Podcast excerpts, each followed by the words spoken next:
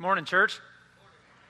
Open your Bibles, please, to 1 Peter chapter 3. I'm going to be looking at that uh, third chapter. If you're visiting Christ Church today, my name's Mark, and I'm one of the ministers, and uh, we're glad that you're with us.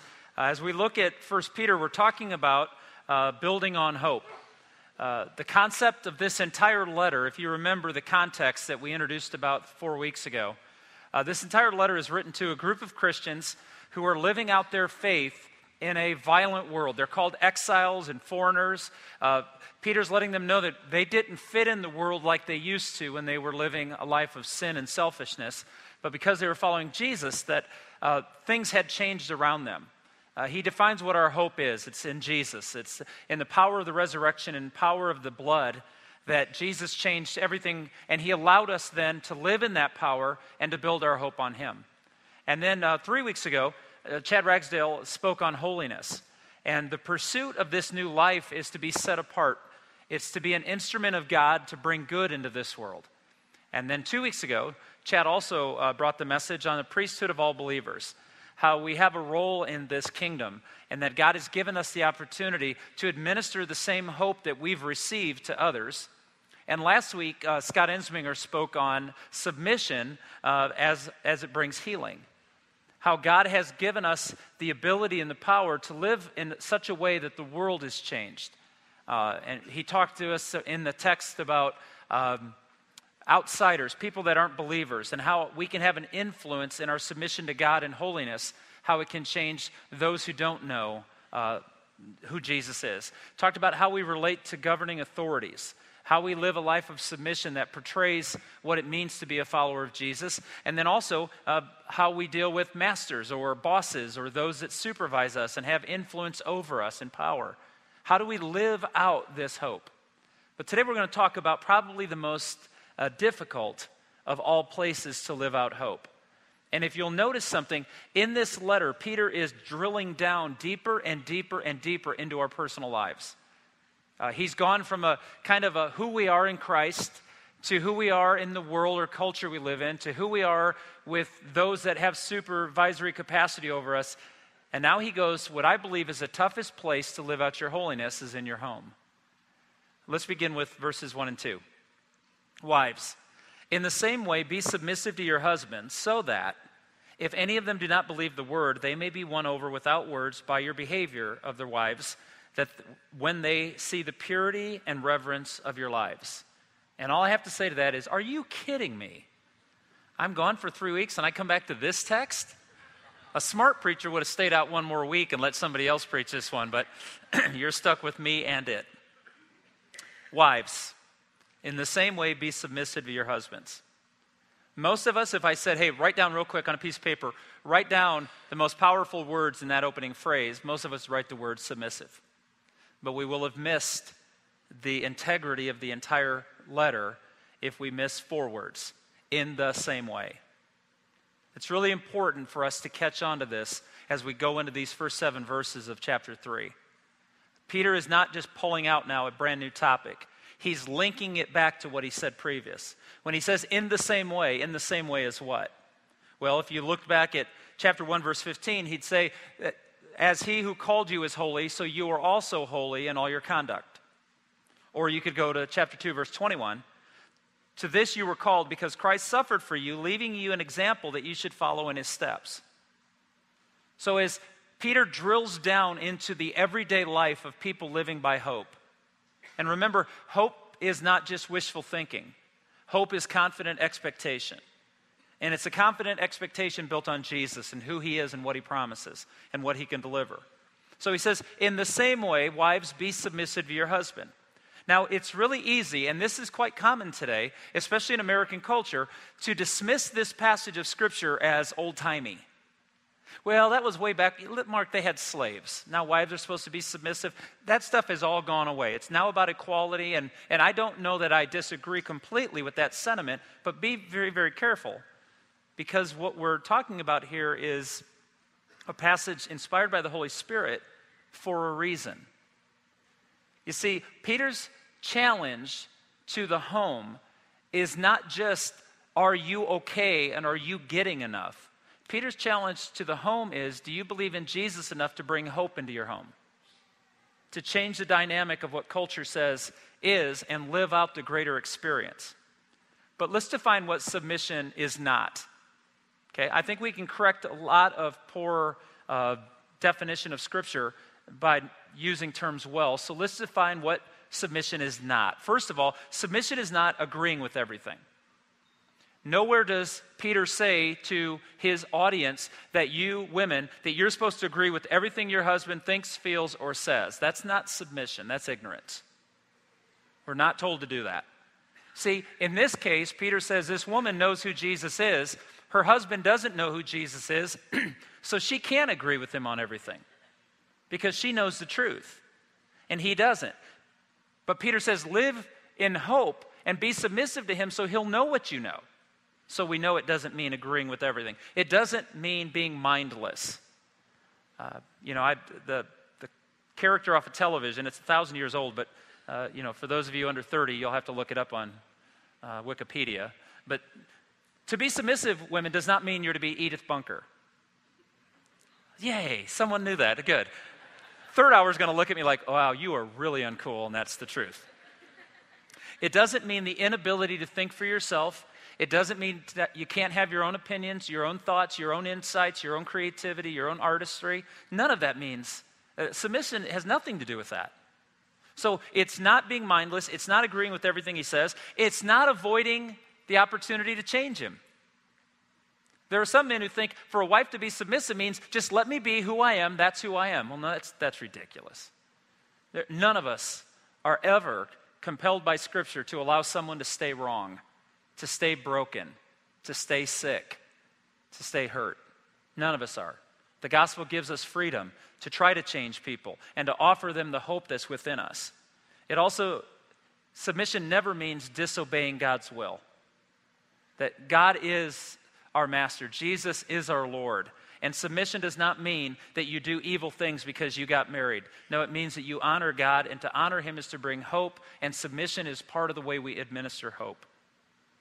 And then, lastly, and I think this is really important for our culture submission does not mean that a woman gets her spiritual strength from her husband.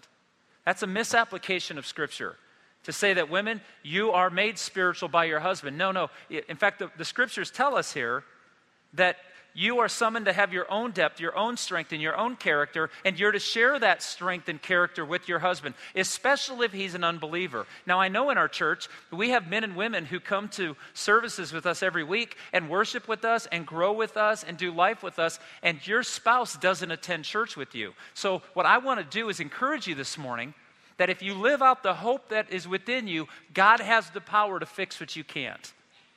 I don't know how he's going to bring that together, but I believe in a God who can do that.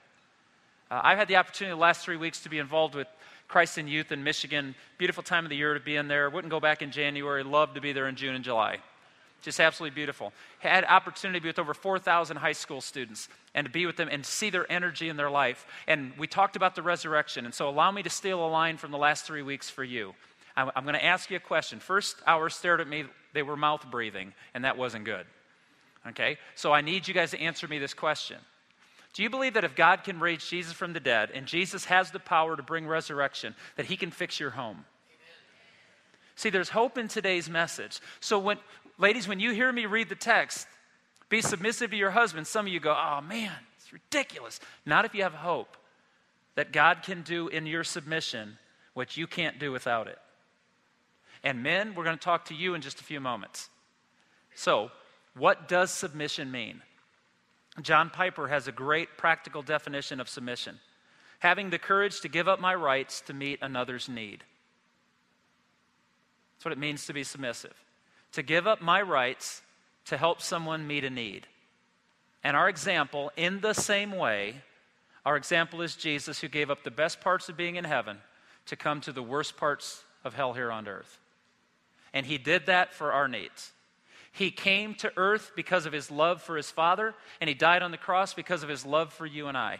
Love is the heartbeat of submission. So, if you are a person who's asked to submit to the government, submit to your employer, submit to your spouse, and you do it begrudgingly and you make them pay because you're submitting, you're not submitting. Because submission is led by love. It's at the root of all biblical submission. is the desire to love well and to allow that love to change the circumstances. And be, I want to be crystal clear submission does not mean inferiority. In fact, I think there's something pretty powerfully superior about submission because it overcomes our natural selfishness and it shows a depth and character that few possess or even desire to possess. So, let's begin again by getting all the controversy out of the way. Let's begin by asking this simply, or this statement How does a wife live out her hope? Verses 1 through 6 of chapter 3. Wives, in the same way, be submissive to your husbands, so that, if any of them do not believe the word, they may be won over without words by the behavior of their wives when they see the purity and reverence of your lives. Your beauty should not come from outward adornment, such as braided hair and the wearing of gold jewelry and fine clothes. Instead, it should be that of your inner self, the unfading beauty of a gentle and quiet spirit, which is of great worth in God's sight. For this is the way the holy women of the past who put their hope in God used to make themselves beautiful. They were submissive to their own husbands, like Sarah, who obeyed Abraham and called him her master. You are her daughters if you do what is right and do not give way to fear. Peter shares with us two principles, ladies, for you to live out holiness within your family. Because again, I'll say it the hardest place to be holy is in the home because they know you the best. They know your strengths and your weaknesses. They know your mistakes. They know your great successes. They know when you don't want to try, and they know when you do want to try. And Peter says to the women who had gotten this newfound freedom in Christianity, he said, Be careful that your freedom doesn't end up pushing people away from this holiness, but instead it draws you together into it. First of all, he tells them to live out their hope through trusting faith. He tells them to live out their hope through trusting faith. In other words, he says, Listen, it's going to be a balance between what you say and how you live. So he encouraged the women not to begin with words, not to harangue or not to, to continue to talk and talk and talk to their husband about this faith, but to live out what that hope looks like because men are far more convinced by demonstration than they are by proclamation. Men respond more. Someone says they can do something, a man's first reaction, have you ever noticed this? If you're sitting with one of your friends, ladies, if one of your girlfriends tells you she can do something, you'll instantly choose to believe it because you believe in her. Men, not so much. Say, I can dunk. Here's a ball. Men far more believe in demonstration than proclamation. So Peter says to these women whose husbands aren't believers listen, live out your faith. Speak about it too, but live out your faith primarily and watch the man respond. Second, let your true beauty show. I, I want to redeem this verse from its misuse in American culture. And I want to be careful because some of you may have been raised in this, and I'm not looking down on it, but there's a freedom that's lost in an interpretation that says if women wear makeup or jewelry or nice clothes, that they've misunderstood the scripture and that's wrong. That's not what Peter's saying in context. If you want to pull that verse out and make it separate, you can probably get it to say whatever you want. But if you leave it in Peter's letter, what he's saying to the women is listen, there is a beauty inside of you that comes from Jesus Christ that's greater than jewelry and makeup and hairdos. So don't just identify yourself by how you look, but live out your hope because that will be the most attractive thing that your husband will find in you. It's a beauty of the inner person. He calls it the hidden person of the heart. He refers to it as gentle and a quiet spirit, and that'll come back to play in just a few moments. So let's kind of leave that thread dangling here, and we'll tie it together in a moment. Why should a woman do this? Peter asks the question, or he answers the question, why? We all want to know this, so what?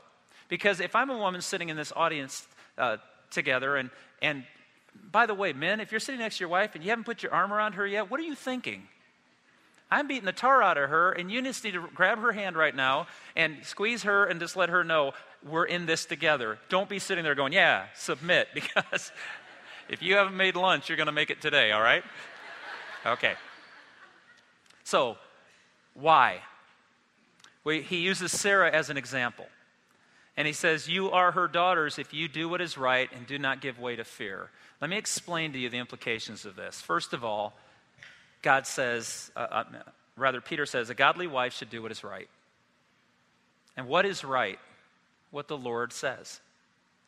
So Peter's encouraging them. Listen, this may appear hard, it's, it's risky, it's a bit dangerous, but it's the right thing to do. Love the Lord your God with all your heart, soul, strength, and mind, and love your neighbor as yourself. He said, You know that the core of what I'm calling you to be, as set apart and holy, is to be a person who loves well. And love your husband. He needs to know you believe in him, he needs to know you care for him, so love him well, do the right thing. And secondly, a godly wife must not give way to fear.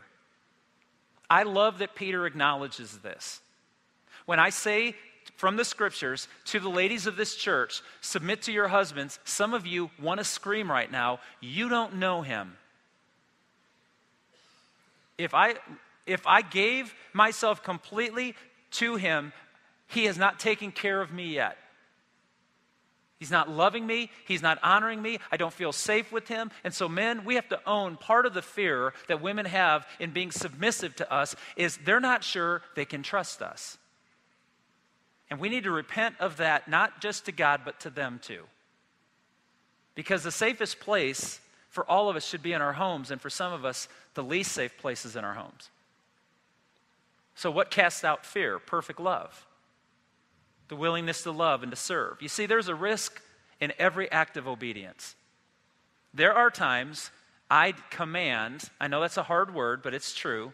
I command my children to do certain things. It's not optional. Simply say, hey, you need to go out and take your toys, take them up to the toy room, put them where they go, and I need you to do it right now. That's not a, can we discuss this? Let's vote on it. Are you happy with me? That's a part of living in our home, pal, is get your stuff out of the way of everybody else and take it upstairs. That is a command. Now, is there much risk in that? Not necessarily. There are some times I ask my boys to do things, or I ask my wife to do something, or the elders of this church ask me to do something, and there is a risk. I've had to go visit people who were troubled at what happened in this church or didn't care for something I said. There's a risk of walking into that circumstance, obeying my leaders, and putting myself at risk of obeying them by putting myself in a tough spot. We get it. Submission is risky. That's why men, give your wife someone to submit to that's honorable and real. And ladies, take the risk because God said it's the right thing to do. And even though there's fear, trust me, and this is what Peter's, the hope of the gospel exploding in the home is when we do weird things in the name of God and God does healing things because of it. So, let's move quickly. How does a husband live out his hope? I have to laugh because there's a bunch of women who will look and say, That's funny. The girls get six verses, the guys get one. We're simple. He can only give us one thing at a time. Verse 7 Husbands, in the same way, did you notice the repetition here? Peter's linking it back to the example of Christ. Husbands, in the same way, be considerate as you live with your wives, and treat them with respect as the weaker partner, as heirs with you of the gracious gift of life, so that nothing will hinder your prayers. It may seem like only one verse in comparison to six, but if you look at the density of this verse, there's great power in it. In the same way, he tells us to be considerate. So let's begin. Considerate understanding. That's the first thing guys were to do. When it says, be considerate as you live with your wives, the word considerate there means knowledge. It means to know her. And if you ever study gender studies, you'll find out this. Guys, we define ourselves by what we do, what we accomplish. You go to work, did you kill the animal? Yes. Did you skin it? Yep. Do you have it to show? Yes. You come home from work, you did the work, you got it done, day over. Women want to be understood. They want to be in community. That's why they're better creatures than men. They have relationships. It matters how your day went. And so, to understand her heart, give her someone to be submissive to. Be a leader in your home. Be a man who understands what she desires. And, you know, let's ask the question how do I know what my wife wants? Well, I've never guessed correctly once in 28 years of knowing that girl. So if I want to know, I better ask. And Peter's actually saying, be considerate as you live with your wives. And we, we don't think much of it, but contextually, for Peter, there were many men who were married to women who did not live in the same homes with them. And he said, don't just marry them, but do life with them. Live in the same place with them. Understand them. Be considerate of who they are and what they desire. Secondly, give considerate respect. Peter teaches that they should honor and respect their wives, and then he uses that term as weaker vessels. And the claws come out. And the women start looking at each other, weaker my eye. Let me explain. Peter uses a term here that does not talk about her being weaker socially or emotionally or spiritually. They're not half humans. They're not lesser additions. They're not the beta version of humanity. They are real people who are weaker physically. What Peter is saying to the men is give her protection, give her safety, care for her, provide for her, do things for her that protect her. She's made differently than you, but she is your equal and she is to be honored and respected. And so show her respect, show her understanding, and lastly, be, give her considerate honor. Value her, esteem her, acknowledge her, love her, care for her. The wife is to, to be so loved that her submission comes naturally. The truth is, and you can talk to anybody who's done any Christian counseling at all, they'll tell you if you have a wife who won't submit, you probably have a jerk for a husband. Because women desire to be in a real relationship, and so when they can't trust the person they're submit to, it's because the husband's not giving the wife what she needs. And a loving husband, a respectful husband, a considerate husband will have a wife that can trust him. So, guys, we don't get to dodge this. And then Peter does something amazing. Look at the end of that verse. So that nothing will hinder your prayers. What? You mean the way I treat my wife is a contingency with God answering my prayers? Yep. Not just in here. I can take you to Matthew chapter 5, chapter 6, Mark chapter 11. I can take you throughout the scriptures to show you that the way you treat other people directly affects your connectivity with God. So if you're sitting here today going, man, I've blown it, what's the theme of this series? Hope. And hope is not wishful thinking, hope is confident expectation. So even if I stood here today and say, for 28 years of marriage with my wife, I have been a jerk. Praise God, today's a new day, and I can live in a new hope if I begin to obey the God who's called me to hope. Today, the message is not how bad we've been. The real message is do you want to live in hope and change your home? Do you want to bring life? 1 Peter 4 7, be clear minded and self controlled so that you can pray. Ephesians 4 32, and be kind to one another, tenderhearted, forgiving one another, just as God in Christ also forgave you. So, what have we learned? I've learned not to come back and preach this text after being on vacation. Second lesson What is the foundation under all of our relationships? What's Peter's point? The hardest place to be holy is in the home, and the, acts are, uh, the actions are very simple. Love each other as Christ loved the church and give yourself to the other person. But marriage is not defined by what you receive. It's an American concept, but it's not a biblical concept. Let me explain. In America, we're told if you're not happy, move on to find happiness. The Bible says no, marriage is not about happiness, it's about holiness. And holiness is giving yourself away, not measuring what you receive. And when you learn through God that when you give yourself away, you actually find out who you truly are and you live the life you're truly meant to live, then in that holiness, we find that ultimate happiness. So, what is the foundation under all relationships. A, God is the source of our strength. I can't do this, but God can. I can't make up for all the times I didn't do the right thing. God can. I can't say I'm sorry enough for all the times I failed. God can show me a path. God can heal a heart. God can restore brokenness and shatteredness. God can do all of these things. Because it says in verse 5 For in this way, in former times, the holy women who hoped in God. Remember, if our salvation, first week of the series, if our salvation is founded on what Jesus did, don't get worn out with what you can't do. But instead, give God what you can.